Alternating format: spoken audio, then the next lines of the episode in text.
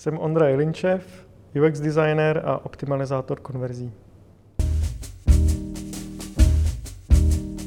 Milí přátelé, já vás vítám u dalšího rozhovoru z naší série Jak podnikají profesionálové a mým dnešním vzácným hostem je Ondřej Ilinčev, český hm, konzultant, UX specialista. Budeme se dneska bavit o jeho podnikání. Ondra má za sebou uhu, 22 let na volné noze, což hmm. není vůbec málo. Takže eh, to pojmeme i takovou trošku jako rekapitulaci toho, jak se vlastně ta tvoje kariéra vyvíjí, ale každopádně díky, že jsi přišel, Ondro. Vítej. Já moc se na to těším. Uh, takže ty jsi vystudoval architekturu, dneska děláš něco, co je velice vzdálené, tomu dá se říct, i když i architektura asi vnímá hmm. potřeby uživatelů, ale uh, tak jak vlastně vypadala ta tvoje cesta jako k tomu dnešnímu štěstí na volné noze? No, uh, já si jednak nemyslím, že by to bylo tak úplně vzdálený obor, protože tak za mě jako podobně kombinuje ty technické aspekty, aby ta budova nespadla, aby se prostě smysluplně dala vyhřát, vychladit, s tím, aby se těm lidem v tom jako příjemně žilo, pracovalo nebo cokoliv jiného. Jo, a to na tom webu je v zásadě dost podobný. Musí to technicky fungovat a zároveň to pro ty lidi musí být nějakým způsobem užitečný. Jo, já jsem se k tomu dostal dost oklikou, uh, protože uh, jako rodiče oba architekti, strýda teta taky, a táta vlastní firma, takže mm, nedostal jsem příliš na výběr, na jakou vysokou školu jít. A v prostřed školy mě vlastně začalo víc bavit ty věci prezentovat, než řešit statické výpočty a nějaký subdodavatele. Takže jsem vlastně končil obhajobou diplomní práce, kde na mě předseda komory architektů řval, že mi to v životě nedá. A pak se dvě hodiny radili, jestli mě vyhodit, nebo jestli mi dát za tři. No a naštěstí teda vedoucí ateliéru prohlásil, on se tím stejně nikdy nebude živit, tak mu to dejte. A to mě, myslím, ušetřilo jako půl, půl roku kreslení dalšího projektu. Takže ty si na volnou nohu vlastně vůbec nešel jako architekt na začátku a čím jsi teda začínal? Já jsem vlastně pomáhal tátovi ve firmě už během studií. Takže tak trošku, nechci říct na volné noze, ale samozřejmě pracovně jsem v tom byl. A, ale po studiích jsem vlastně nastoupil do, do firmy, která už řešila jako weby, jako grafik. A pak, jelikož bylo 2001, tak asi za tři měsíce jako splaskla internetová bublina, takže jsem veselé z té firmy zase jako odešel ve mhm. zkušebce. Hmm. A, a řekl jsem si, že nemám moc co ztratit, neměl jsem žádný závazky, a, takže jsem šel na volnou nohu. Vzal jsem si pár, nebo vzal, přešlo ke mně pár klientů z té firmy, která vlastně zanikla a ne, nemůžu říct, že se všema dělám do teďka, ale s jedním jsme se rozloučili po 17 letech spolupráce, mm-hmm. což bylo jako docela sympatický. Mm-hmm. Uh, takže ty jsi začínal jako grafický designer, web designer, řekněme. No, v zásadě spíš jako tiskový designer, respektive já jsem potom přešel uh, spíš k tisku. Uh, měl jsem nějaký vlastní biznis, který řešil Prostě všechno od log, přes pozvánky. A měl jsem zajímavý klienty, ale předávaný agenturou, která se nechovala vůbec hezky. Takže tam to končilo tím, že dost často ne, jsme nevěděli, jaký je rozpočet, nevěděli jsme termín, všechno muselo být hned a mě z toho začaly jako pochodovat nervy. Mm-hmm. A končilo to tím, když jsem se ráno zbudil, šel jsem se vyzvracet a pak jsem šel do práce a to jsem si říkal, to mm-hmm. už takhle jako nechci. Takže, jsem Takže přišel... ty jsi byl v podstatě závislý na zprostředkovateli té práce? Eh, bylo to jako půlka mýho obratu, jo. ta mm-hmm. agentura. Jo, měl jsem nějaký klienty okolo a nicméně eh, to bylo vlastně jedinkrát, kdy jsem jako klienta poslal do prdele, tím, že jsem fakt tohle slovo řekl a doufám, že už se to opakovat nebude. Hmm. A tam mi ze dne na den opravdu spadlo obrat o půlku. Jo, tam jako musím poděkovat svý nynější ženě, že mě podržela a řekla, hele Ondro, vyřeš si to. já udělám veškeré věci okolo, abys nemusel se o nic starat. Ale já si myslím, že tyhle ty karamboly vždycky jsou vlastně dobrý v tom, že člověk se na chvíli zastaví, utře si tu krev a, a pak si řekne, co je vlastně důležitý. Jo, takže já jsem si zpětně za nějaký dva, tři roky udělal nějakou rešerši projektů, zjistil jsem, na čem jsem typově dělal, kde jsem těm klientům vlastně vydělal nejvíc peněz, nebo co mělo největší přidanou hodnotu a co mě jako nejvíc bavilo nebo nějak naplňovalo. A fakticky jsem škrtnul tím pádem vlastně veškeré věci, které buď mě nebavily, nebo tam bylo příliš velký riziko, protože třeba v těch tiskovinách vy necháte něco vytisknout, eh, dáte si na to nějakých 10-15% marži, což je obvyklý v agenturách, ale samozřejmě, když ten tisk vyjde špatně, tak celý tisk jde za váma. Že? Takže stačí, aby se jedna z nějakých osmi zakázek takhle nevyvedla a jste vlastně na nule. Mm-hmm. Jo, navíc jste závislí na tiskárně, která ne vždycky musí držet termíny, nebo prostě řekne, hele, tam se to nepovedlo, nebo musí to teďka ještě dva dny schnout a tak dále. Jo. Mhm. Takže to byla vlastně jedna věc. A druhá věc, která mě na tom vlastně začala vadit hodně, je, že to bylo strašně jako vodojmech. Jo.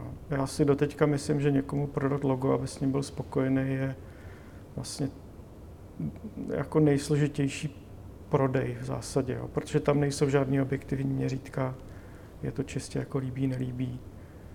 A, a těch jako keců, který jsou okolo, prostě dynamicky konzervativní a podobný, jako mm-hmm.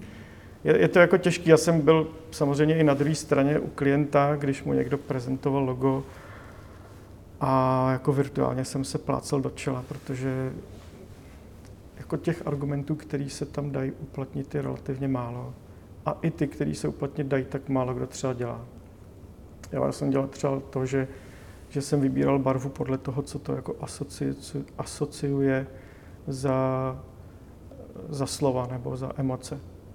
Jo, prostě je nějaký systém, kdy lidi hlasují, prostě řekne se nějaký slovo, třeba důvěra, a oni si vyberou na barevné škále jako barvu, která jim k tomu nejvíc mm-hmm jako štimuje. A, ale tohle si myslím, že většina lidí nebo hodně grafiků řeší prostě, že se jim to líbí. Ale pak se to velice těžko prodává klientovi, protože je to o tom, mně se to líbí, no, ale mně ne. Jasně, tak ono i vybrat tu barvu mm, takhle eh, je zase komplikované, když to chceš přenést někam jinam, že? protože tohle jsou kulturně nějak jako ovlivněné asi preference, že předpokládám, že různých kulturách ty barvy mají trošku eh, jiný. Určitě jo, typicky prostě pohřby v, v Evropě nebo většině Evropy jsou černý, v Ázii bývají bílí, někde jsou žlutý.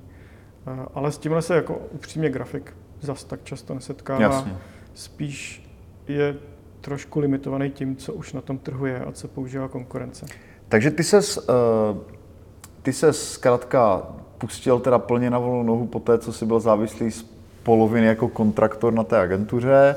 Tam už si teda začal jednat naplno s klienty. Tebe nicméně jako v té širší freelance komunitě hodně zviditelnil tvůj blog, který píšeš pravidelně. Kdy jsi začal psát a jak, jak to jako transformovalo to co, to, co dneska děláš, nebo to, jak tě lidé vnímají? Co tě k tomu vedlo? Začal jsem ho psát pozdě, myslím si, že jako biznisově je to pro mě jako asi jeden z nejzásadnějších, nechci říct omylů, ale věcí, které jsem měl začít dřív. A myslím si, že jsem začal někdy v létě 2015. Jo. A já jsem jako hrozně nerad jako pindám. Takže moje komunikace i jako mezilidská je poměrně zhuštěná oproti mý manželce, která jako sděluje emoce a je to takový jako květnatější.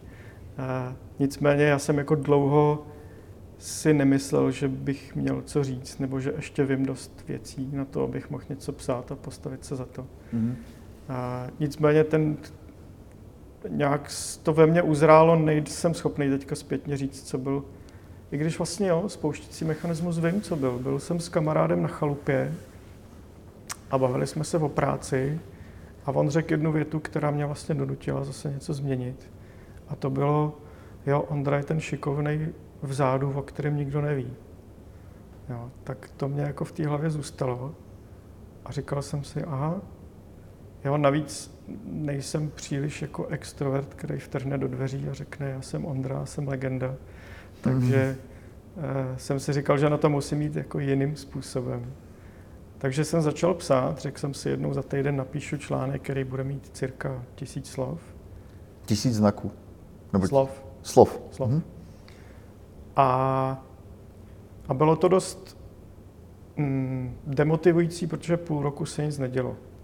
Respektive první blogový článek, co jsem napsal, tak jsem poslal asi 80 svým kontaktům e-mailových. 30 z nich řeklo, co to je. 15 se jich odhlásilo.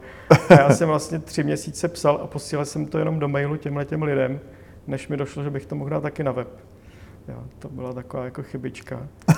A, a, pa, a pak za další tři měsíce jsem si říkal, tak když je to na webu, tak bych možná mohl ty lidi jako taky do toho newsletteru nějakým způsobem dostávat. Že jo.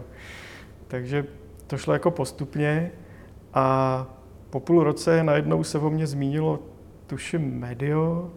A, a takže to byly takové jakoby skoky. A po dalším půl roce si myslím, že se podařilo udělat nějaký dva, tři články, které měly trošku jako ohlas. A já jsem vlastně, než jsem začal psát, tak jsem měl návštěvnost webu třeba 300 lidí měsíčně. A to byl český a anglický. Jo, a teďka je to nějakých 10 tisíc. A to už jenom česky? V zásadě. Já tam mám sice jo. nějaký obstarožní jako anglický web, kde jsou ještě staré reference, ale naštěstí už se teda jako chystá nový, už mám grafiku a musím jako poděkovat třeba eh, za tohle hodně eh, Danovi Gamrotovi, který vydal teďka ten Focus Notebook a donutil mě se jako konečně dokopat. Mm-hmm. Jo, protože klasicky kovářová kobila, vždycky klient má přednost před sebou, ale už poměrně hodně klientů říkalo, já jdu na doporučení, ale kdybych viděl jenom váš web, tak si vás jako ne, ne, nevezmu, jo, nebo nezavolám, tak si říkám, už je to fakt blbý. Mm-hmm. Na druhou stranu poměrně hodně konzultantů má ty weby v dost podobně dezolátním ano, stavu. Ano. Ne, neaktualizované, řekněme. Ano, no, i tak. graficky, i, i obsahově. Mm-hmm. Uh, ten, jak často se ti dneska stane, že ten klient jde přes ten blog vlastně? Že, že ho četl, nebo že jaká, jaký, je ten, jaký, je, jaký je ten vliv toho blogu vlastně na ten tvůj současný business? Já se snažím vzpomenout si na klienta, který by ho nezmínil. Jo, teď jsem byl na jednání, kde jsem prezentoval nějakou analýzu a kolem šel člověk, který mě zahlíd v prostřed jednání tam vtrhnul, řekl, že čte můj blog, podal mi ruku a zase odešel, jo, což samozřejmě mě jako velmi těší. Jo. To je jako podrbání za ouško, ale, ale je, je, to i poznat v tom, že ty, že ty poptávky často e, jsou poměrně rychle po té, co třeba vydám článek. Jo, že ty lidi se třeba jako rozhoupávají, rozhoupávají, ale tohle může být taková kapka, která řekne, jo, tak dobře, teď napsal zase něco smysluplného, mm-hmm. tak eh, je osloven. Jinými slovy, má teda úplně zásadní vliv jako na, na, na tu konverzi. Uh, jako ano, s... zásadní ze dvou důvodů. Jednak už vlastně nescháním klienty, uh, naopak spíš jako odmítám, což je trošku paradoxní, protože ty, který odmítnu, o to jako stojí daleko víc, než ty, s kterými se domluvím, takže pak mám debaty, že to dělat nechci a oni mě přemlouvají, že bych to dělat měl. Ale co je pro mě zásadnější, dostal jsem se ke klientům, který, o který by se mi jenom zdálo předtím. Mm-hmm. Například? Například uh, Sephora, teďka v poslední době Mount, z Mountfield teďka pomáhám v redesignu, uh, online koupelny předělávám. Už jsou to vlastně velké e-shopy, které mají obraty v řádu jako desítek milionů měsíčně a dost často jsou jako rozkročený mezinárodně. Mm-hmm. Jak eh, vypadá, jak vypadá ta tvoje práce s tím klientem, který přichází, jo, má nějakou poptávku? Já vím, že ty docela balíčkuješ ty služby různě, což je chytré, to jako je určitě věc, která to zrychluje. Nicméně, jak moc jednáte třeba o ceně, o podmínkách, jak vlastně vypadá ten tvůj akviziční proces, jako když přichází nový klient, protože přece jenom tam jde o spolupráci na delší dobu, předpokládám, že? takže asi tam probíhají nějaká selekce, jak ty říkáš, takže jak, jak, čím se řídíš? Co jsou tvoje nějaké rozhodovací Většinou momenty? to začíná buď e-mailem nebo telefonem. A myslím si, že část lidí tak nějak tuší, že mám radši mail, takže si myslím, že ten poměr je tak dvě ku jedný, třeba co se týče mailu. A většinou je mail ve smyslu, myslíme si, že, na, že ten web nefunguje tak, jak by měl, potřebujeme s tím poradit a líbil se nám nějaký váš článek. Takže na to já reaguju poměrně rychle. Nakonec jeden z posledních článků byl o tom, že jako ten, kdo přijde první z husta, vyhrává zakázku. Takže na to já téměř obratem odpovídám, buď mám zájem nebo nemám zájem, pokud je to něco, eh, co mi není úplně jako vlastní. Tuším, že jako nejbizarnější, co jsem odmítal, bylo eh, zlepšení konverze prodeje nášlapných min. A to je vtip? ne, ne. Nějaká zbrojařská firma přišla, mm. že mhm. potřebuje prodat víc zbraní, tak to šlo poměrně jednoduše odmítat.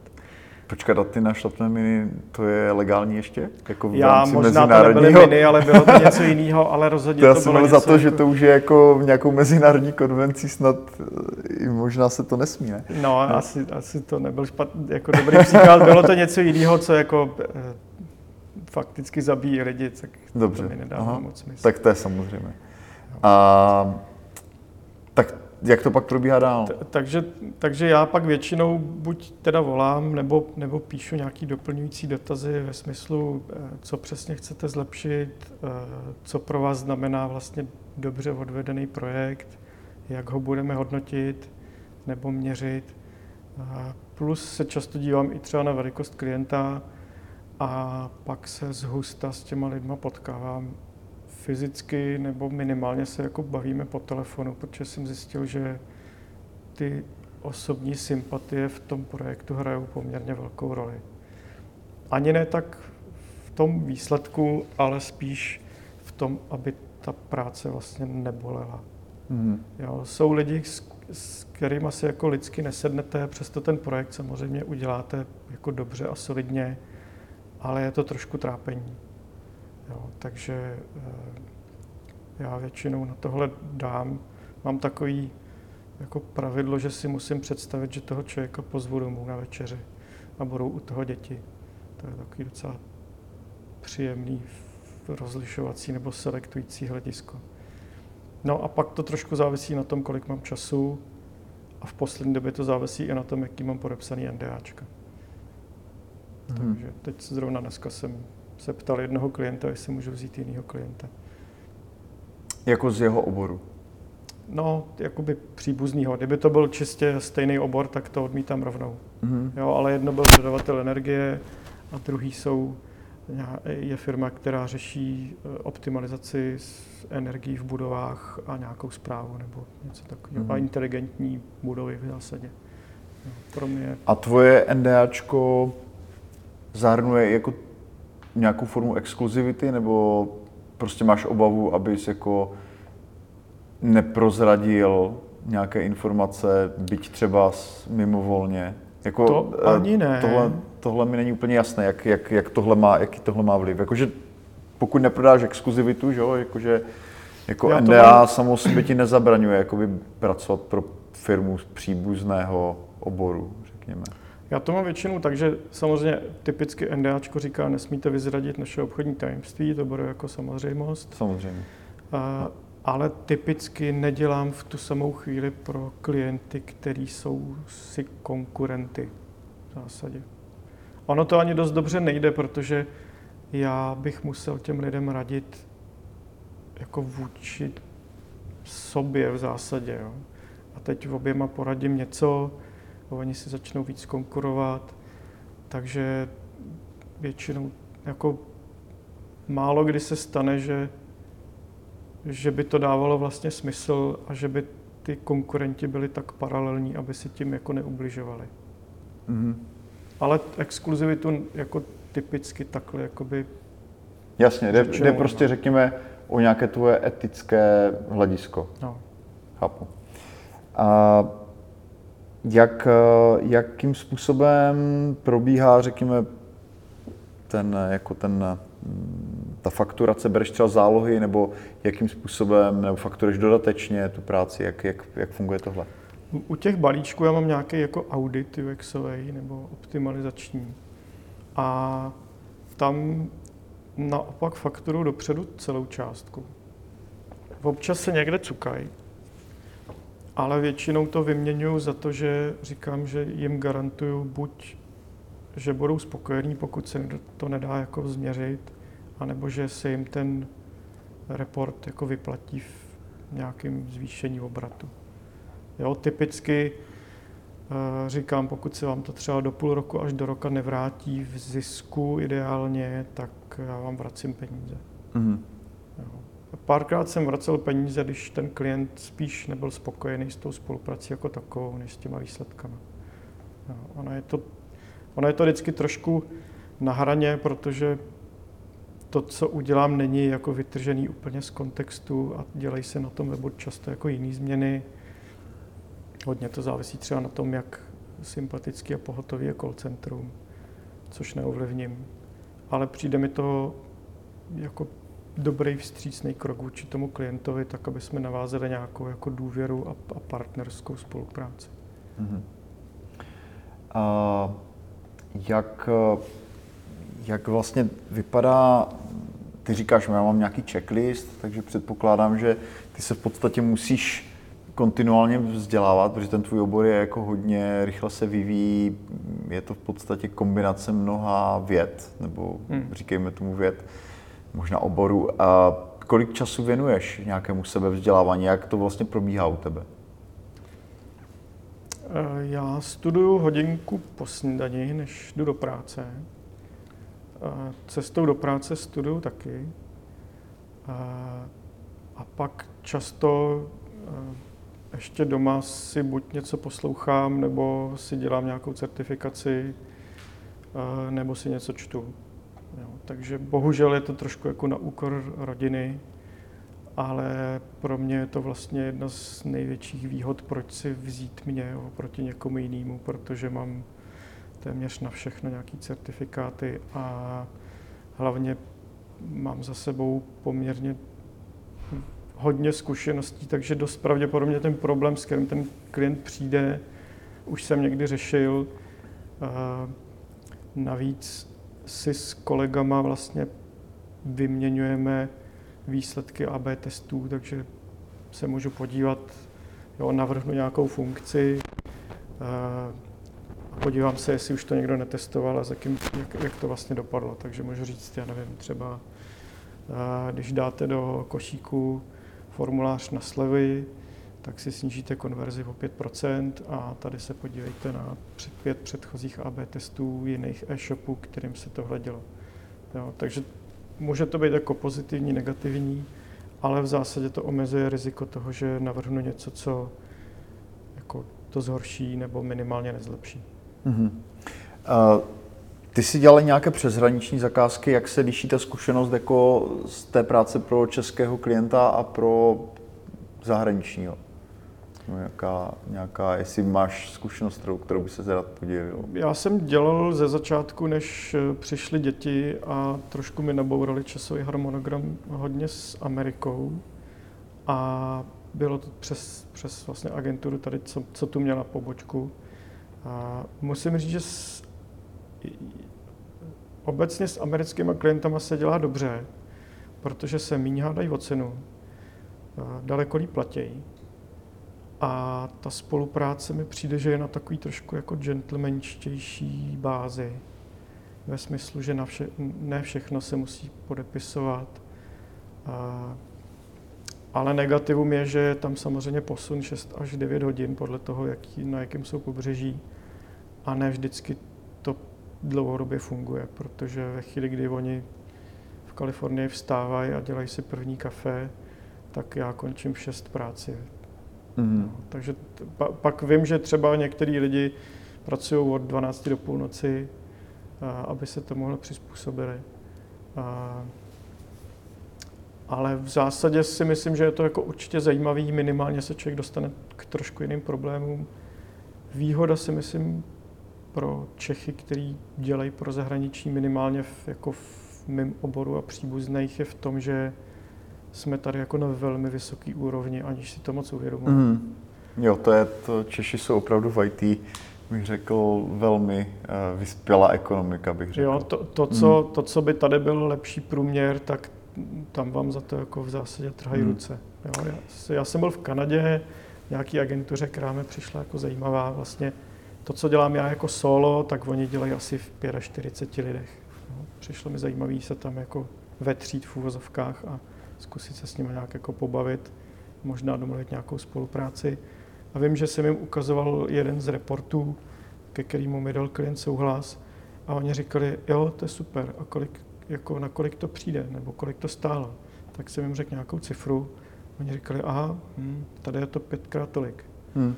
Jo, tak to člověku samozřejmě jako začne v hlavě trošku jako šrotovat a říkat si, hele, tak buď můžu mít ty samé peníze, ale dělat 20% času, anebo mít pětkrát víc peněz a dělat ten samý čas, anebo všechno mezi tím. Mm-hmm. Uh, takže momentálně dáváš přednost rodině, abys měl klidné večery. Uh, co jsou všechno další nějaké věci, které děláš pro to, abys mohl dělat tuhle náročný, jako mentál, náročnou mentální práci? Uh, jak vypadá tvoje životospráva, co jsou, co jsou věci, o které ty se opíráš. Já vím, že teda ty máš jako spoustu tady zájmů v oblasti, já nevím, studené sprchy a tak dále. To, o tom si mluvil na nějakém z našich setkání pro freelancery, jaký to má pro tebe přínos, ale jak celkově vypadá tvůj jako uh, přístup k tomu, abys mohl dělat jako špičkovou nějakou intelektuální činnost? Za mě jsou to vlastně dvě věci, které to asi nejvíc ovlivňují, nebo tři. První věc je uh, dostatečný polštář uh, v, bance na účtě, abych byl v klidu, protože jsem trošku plašan v tomhle. Uh, druhá věc je uh, solidní spánek. Takže co jsem koukal, tak mám kolem 7,5 hodin každý den. A a třetí je cvičení, kdy zjišťuju, že pokud si nejdu pravidelně zacvičit, tak jsem ošklivější na děti hlavně, protože mám mít trpělivosti. A, a to nechci samozřejmě si to jako vybíjet. Mm-hmm. Takže to jsou asi hlavní tři věci, na které teďka, nebo který se jako hlídám. Začínám teďka dost řešit stravu. Uh, ty, ty říkáš, eh, že jsi trošku plašan ohledně financí. Já si myslím, že to je něco, co sdílí naprostá většina freelancerů ve všech průzkumech. Ty finanční výkyvy nebo nějaká finanční nejistota v podstatě kraluje jako nějaké negativum práce na volné noze. Jo. To, to, je, to si myslím, že zná každý skoro, kdo hmm. byl na volné noze a je aspoň trošku zodpovědný na to pak lidé, kteří mají rodinu. Že? To je, eh, tam ta úroveň té zodpovědnosti je ještě mnohem výš. A, takže co vlastně ve tvém případě, jak vypadá tvé finanční sebeřízení, jak eh, jako tady z toho asi, co ty říkáš, tak je zřejmé, že jsi jako vysokopříjmový profesionál, že, že to asi neděláš za 10 tisíc měsíčně. To znamená, pravděpodobně vyděláváš výrazně víc, než bys jakoby byl schopen nebo běžně schopen jako utratit. Že? To znamená, že jak, jak vypadá tvůj jako tok peněz, na co si dáváš pozor, jak třeba snižuješ svoji spotřebu, jestli tohle to děláš, jestli na to máte v rodině nějaký, nějaké pravidlo, kolik chcete třeba utratit, nebo jak, jak vlastně vypadá teda to, nejen ta tvorba té rezervy, ale celkově tvůj přístup vlastně k řízení financí. Mě dost pomohla tvoje tabulka. Jo, finanční plán. Děkuji. takže, takže to vlastně teďka mám někdy vždycky druhýho mám upomínku, že mám poslat eh, přijatý vědený faktury, eh, výpisy z banky účetní, a že si mám zupdateovat finanční plán, abych zjistil, jak se to vlastně pohybuje. To mě činí výrazně klidnějším. A druhá věc, kterou dělám, je teďka poměrně vlastně v týdenních intervalech posílám peníze do akcí. Mm-hmm. Takže mám jeden účet mám na SROčko, druhý účet mám na fyzičku a za, zatím jsou to jako fixní částky. Vím, že na to má nějaký apíčko a podle toho, kolik mu zbývá na účtě, tak buď posílá víc nebo míň, ale to už je na mě moc sofistikovaný. Takže já spíš řeším, já, já jsem si tak jako pro sebe řekl, že to, jaký chci mít důchod, je to, co si každý měsíc musím vlastně dát stranou. Mm. Takže uh, pokud to dobře chápu, tak ty investuješ do nějakých jako podílových fondů, neděláš stock picking, nevybíráš ne. si konkrétní ne, akcie. Ne, ne, já na, nemám na to čas, eh, nerozumím tomu, eh, myslím si, že tam je fůra jako kognitivních zkreslení, který toho člověka jako nutí vybírat si firmy, které jsou mu sympatický. A, takže tohle mám prostě nějaký fond, kam posílám a na, na vyso, jakoby na poměrně vysokou rizikovost, ale s ohledem na to, že je to tak pokud je to vakcín, investice. Tak jasně, ta implicitní jako rizikovost je vždycky jako vysoká. Že? No. A, to znamená, že jako jde o nějaký ETF fond, fond jsem to pochopil. V zásadě ETF. Jo. Jo, jo, je protože... tam, jsou, tam, jsou tam nějaké kombinace uh, americký, evropský, azijský, Asie, uh, něco je tam v komoditách, uh, pak je tam nějaký jako vyrovnání. Já jako vždycky si to přečtu, opět zjistím, že tomu nerozumím eh, a že je mi to vlastně jedno.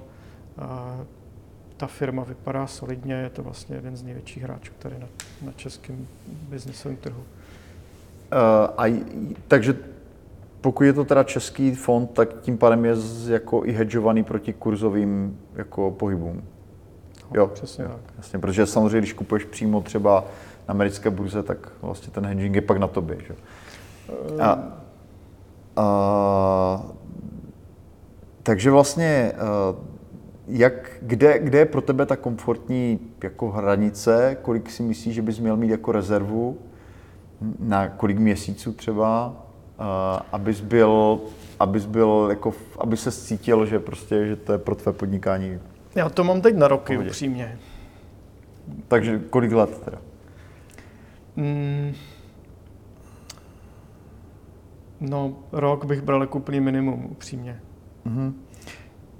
Dokážeš nějak jakoby popsat, jak to třeba ovlivnilo tvoji pozici ve vyjednávání? Jako tím, že máš prostě větší jakoby polštář a nemusíš brát jako v podstatě každou zakázku cítíš, že to má prostě nějaký vliv jako na to, jak ty se cítíš. Jak ty jsi řekl, jo, prostě způsobíš spíš jako introvert, takže předpokládám, že spousta lidí, kteří tě neodhadnou, tak prostě na tebe zkusí zatlačit. A, takže jak máš pocit, že, že to ovlivnilo vlastně jako tu sílu té tvojí pozice vlastně v tom jednání, nebo jak, jak to... Míň, než bych chtěl, upřímně. Já se snažím jako klientům víc vstříc, takže když mě hodně tlačí s cenou dolů, tak řeknu, OK, tak pojďme to udělat v obráceně a řekněte mi, kolik máte peněz a já vám řeknu, co vám mm-hmm. za mhm. to udělám. A nicméně je tam spíš takový jako vnitřní klid z toho, že opravdu nejsem nucený brát úplně všechno, i věci, které jsou mi proti srsti.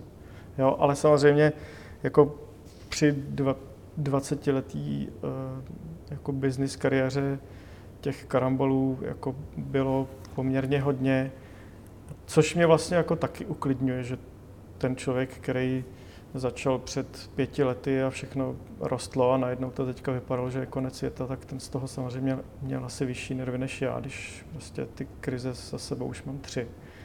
A, takže to je jedna věc. A druhá věc, asi, asi jak jsem starý, tak už jako mám méně trpělivosti s nějakým jako bullshitářem. Jo, prostě teďka přišel člověk, že, že chce nějakou práci a říkám, jaký máte obrat? On říká, žádný, ale za dva roky budu mít 400 milionů. Mm-hmm. A do toho mi tykal už jako rovnou, tak to jsou takové věci, které už jako... Jasně.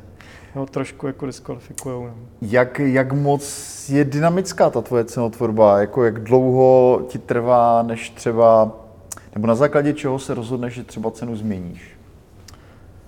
Uh, já to mám tak, že ty balíčky jsou v zásadě fixní a tam zjišťuju, co ten trh unese tím, že je pravidelně zvyšuju.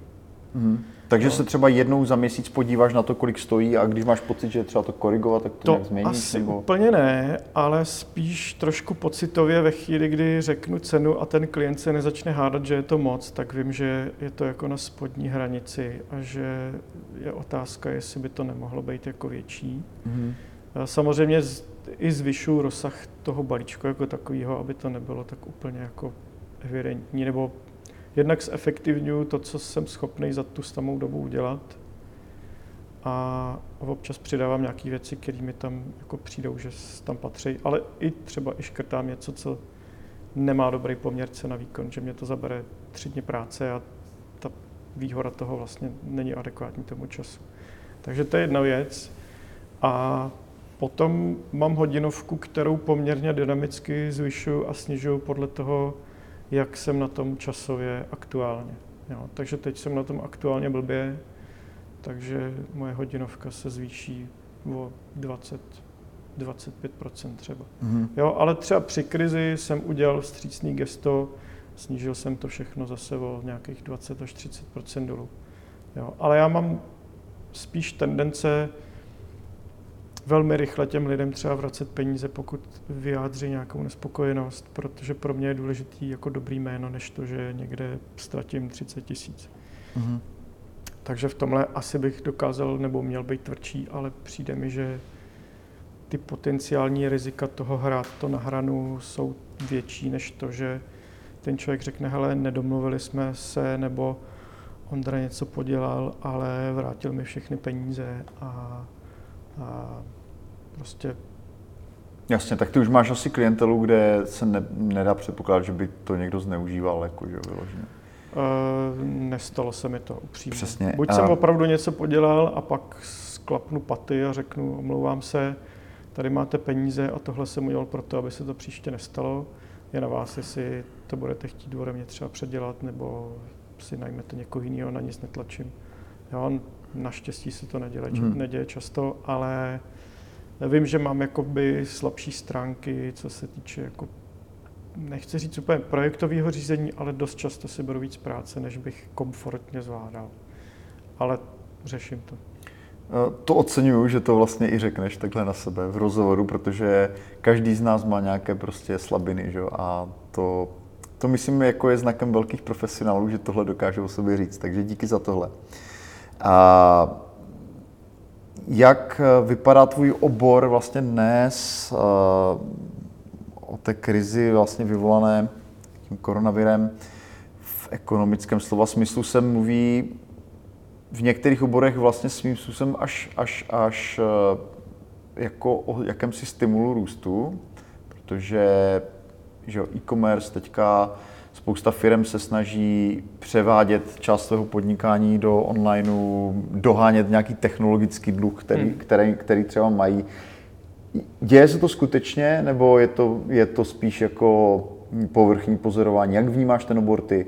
Dá se říct, že se přesouvá do tvého oboru, do elektronické komerce, jakoby větší množství kapitálu, je tam víc práce, nedostatek odborníků, nebo jak to, jak to vnímáš? Já si myslím, že se to jako trošku vykompenzovalo, respektive ten růst e-commerce trhu skokově narost.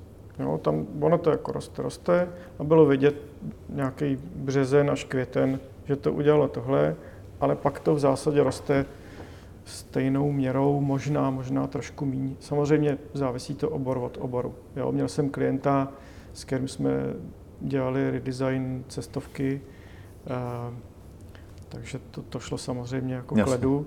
A pak jsem měl klienta, který prodává mražený ryby, tak ten má prostě, ten je takhle.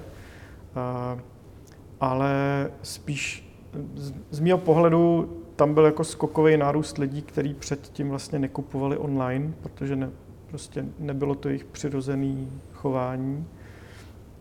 A ty si to zkusili a zjistili, že je to vlastně velice komfortní a ty už u toho zůstali. Takže pro ty to samozřejmě je, eh, nebo pro firmy, které tyhle lidi obsluhují, je to jako drobný plus. Eh, nemyslím si ale, že firma, která předtím v onlineu nedělala nic, by byla schopná jako do toho jednoduše jako nastoupit. Protože jako a, nebo takhle. Může do toho jednoduše nastoupit, uh, koupí si nějaký krabicový řešení e-shopu třeba, a, ale ty věci, které jsou s tím spojené, ať už je to logistika, a prostě všechny věci navazující jsou relativně komplikované a není to, není to jednoduchý konkurovat zvlášť v Čechách zavedeným e-shopům. Jo, za mě, já si třeba nedokážu představit, že tady vznikne nový e-shop s elektronikou, protože ty marže jsou tak malý a ty velký hráči už jsou vlastně placený od objemu, že to jako ekonomicky vlastně nedává smysl. Hmm. Pokud to není vyloženě něco ultra specializovaného, jenom na mikroskopy nebo něco takového. Ty teda nejsi jako by přímo SEO konzultant, nicméně ten obor UX, ve kterém se pohybuješ, je do značné míry svázaný s tím, že na ty weby přichází nějaký trafik z vyhledavačů. Že? A nicméně ty vyhledavače, aspoň ty hlavní, že jako Google určitě, a začínají vlastně čím dál tím víc připomínat jako nějaké uzavřené skříňky, začínají vlastně na výsled, ve výsledcích vyhledávání vracet čím dál tím jako svých vlastních ať už boxů nebo prostě nějakých hmm. informací, že jo. Dneska, když si člověk zadá do vyhledavače koronavirus Česko, tak Google ti nabídne vlastně spoustu vlastních Tabulku. informací předtím, než se vůbec dostaneš k nějakému prvnímu jako výsledku organického vyhledávání. Hmm. Že. A vypadá to obecně tak, že ten vyhledavač vlastně nemá primární zájem jakoby posílat uh, jako trafik na weby uživatelů, pokud dokáže ten dotaz odpovědět sám, že jo, z vlastní databáze, z vlastních z vlastních těch. To znamená, jak vnímáš jako tohleto riziko, že, že celý ten systém jako tak, jak momentálně funguje, je do značné míry postavený na, na vyhledavači, ten, ten je tím, kdo jakoby primárně směřuje ten trafik, že jo? pokud se nebavíme o sociálních sítích, kde to asi běží trošku jinak, hmm. nějaká stabilní skupina uživatelů, ale jak eh, vnímáš jako tu potenciální změnu toho paradigmatu do budoucna ty, jako jak je důležité vlastně mít dneska web optimalizovaný, a to se týká i freelancerů, a proto, aby tam ten vyhledavač zkrátka posílal ten trafik, se kterým ty potom jako v té konverzi dále pracuješ. Hmm. Jo, jako jestli, tě, jestli se nějak zajímáš vlastně o tenhle metatrend, že já chápu, že tvoje práce je spíš jakoby už na, až na tom webu, že jo, ale tady je něco, co do budoucna může jako dost výrazně ovlivnit to, kolik těch návštěv vůbec na ten web přijde. Že? No jasně. jasně. Já, já si myslím, že jako primární cíl vyhledávače je prodat se nejvíc reklamy. Nikoliv eh, jako až, až sekundárně. A k tomu nutně nepotřebuje zobrazovat výsledky z webu, že? A, přesně tak, jo. A, nemyslím si, že přílišná závislost na výsledcích organického vyhledávání by byla dobré, dobrá, protože eh, algoritmy se mění, eh, přicházejí noví hráči, budgety se často zvyšují. Eh, není to nic, co by bylo jako dlouhodobě udržitelný z mého pohledu. Eh, za mě ten trend je poměrně jednoduchý. Ty největší hráči si začínají parcelovat eh, internet a dělat takzvaný marketplaces, což znamená, že obsluhují čím dál tím větší množství uživatelů vlastníma službama. Jo, Google prostě má vlastní vyhledávač letenek, a jo, ty věci se přesouvají, nebo ta konverze obecně se přesouvá od e-shopu samotného k nějaký třetí straně. Je jedno, jestli je to prostě Heureka a, a objednání přes Heuréku, nebo, nebo jsou to nějaký porovnávače zboží. Takže jako na posledním marketingovém festivalu bylo, byla přednáška, kde ten člověk, který tohle vlastně řešil, tak říkal, je tím pádem tomu člověku začne být v zásadě jedno, odkaď tu pračku koupí. Což je trošku děsivý. A jediný, jak se tomu dá do určitý míry vzdorovat, je mít jako silnou značku. Aby ten člověk buď šel napřímo, anebo aby věděl, hele, tady mají prostě příjemnou zákaznickou podporu, tady když se cokoliv porouchá, tak s tím nebudou jako čekat 30 dní a tak dále ale jsou to věci, které samozřejmě napadnou všechny ostatní. Jo, takže těch, řekněme, já se vždycky klientů ptám, jestli mají nějakou nefér výhodu, která se špatně kopíruje konkurenci. A je těžký na to přijít a mnohdy tohle vlastně nemá žádný rozumný výsledek. Jo, pokud prodáváte komodity, který někde jinde nakupujete, tak ta výhoda opravdu může být jako za post třeba v, jako ve fanatický zákaznický podpoře, ale zase tohle je věc, která je otázka, jak moc je škálovatelná. Hmm. Tak nevím, jestli jsem ti na to odpověděl upřímně. Jo, Jak říkám, samozřejmě. nejsem SEO specialista, tohle je asi dotaz na někoho jiného. Mm-hmm. Uh, co jsou věci, které teďka chystáš do budoucna? Co, jsou, co je to, čím teďka jako podnikatel, freelancer nejvíc žiješ? Čím?